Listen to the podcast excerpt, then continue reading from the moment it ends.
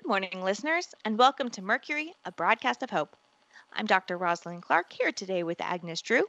It's day 1187 since we came back on the air. What's the news, Agnes? Um, it's kind of sad. We're living in the zombie apocalypse. That's something we have to expect from time to time. What happened? I was out on a foraging run yesterday, and I saw a man being attacked by zombies. There were only three of them, but he had broken the staff he'd been using as a weapon.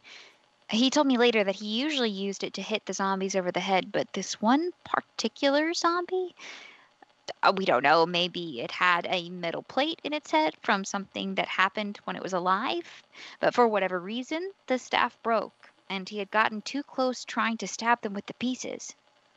Oh no. What happened next? It sounds like you saved him, but you said the story was sad.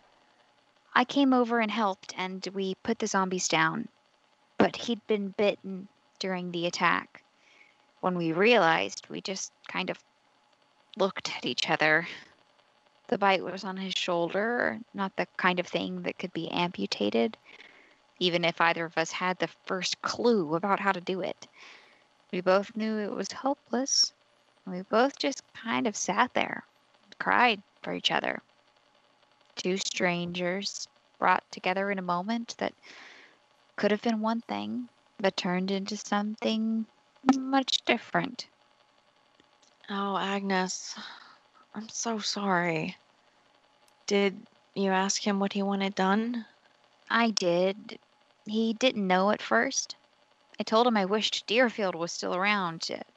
Do you remember they used to have a thing outside the walls called the Zed Shed, where people who were in this situation could have some peace, make final arrangements, and then either restrain themselves so that others could come take care of them or do it themselves.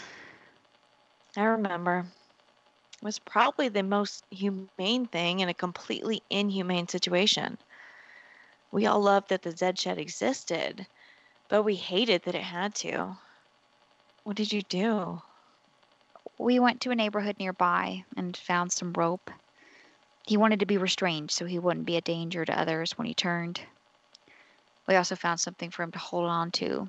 Zombies tend not to let go of anything they were holding when they died, and a zombie that can't use its hands is less dangerous. That was smart. I'm sorry you had to go through that. Thanks. Dr. Clark, I know you talk a lot about how coming out of this is going to be a process and that we can't expect it to just suddenly be over one day. But uh, do you think there will ever be a treatment? Something we can do besides amputate the whole arm or leg that got bitten? I don't know, Agnes. I know we all want that, but we don't fully understand the mechanism for what causes zombies yet. We know that it's a protozoan parasite, yes, but we don't know much about the life cycle or even how that parasite is animating dead tissue. It's a tough problem, and we'll probably need advanced equipment and someone who's actually trained in infectious diseases. I'm a scientist, but my area of expertise is in marine science. I have some of the tools I need to investigate things like this, but it's just not what I studied and prepared for. I know. I guess I'm just looking for something to look forward to.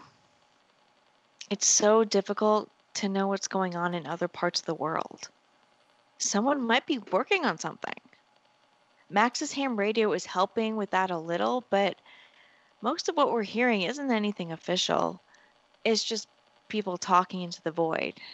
But maybe, maybe someone is trying something like pyrotherapy. What's that? Sounds like you're setting the patient on fire. Not quite. But you're in the ballpark. Pyrotherapy is a way of fighting some kinds of diseases by raising the body temperature. A lot of microorganisms require certain conditions to be able to thrive and reproduce. And if you change those conditions, for example, make the environment hotter, they can't survive it. So just putting blankets on people? Yes, that was one thing they did. They also used hot water baths, warm air, and electric blankets in addition to regular ones.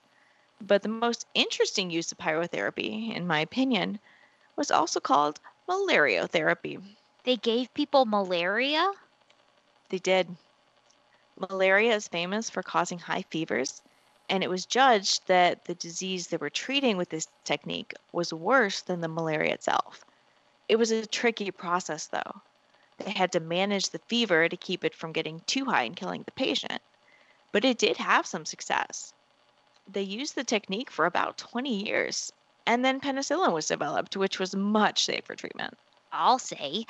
What kind of mindset does someone have to have to think that giving someone one disease might cure them of a different one? A problem solving mindset. With dangers like the ones we're facing, sometimes a little risk is involved to get to a place where effective treatment can be found. As long as everyone knows the risks and is fully informed about what's being attempted and why it might work, it can still be ethical. Wow, uh, okay. Not quite the unqualified, yes, there will be a treatment someday answer that I was hoping for, but still interesting. Thanks, Dr. Clark. You're welcome. Now let's wrap this up. For Mercury, a broadcast of hope, this has been Dr. Rosalind Clark and Agnes Drew. Take care of each other.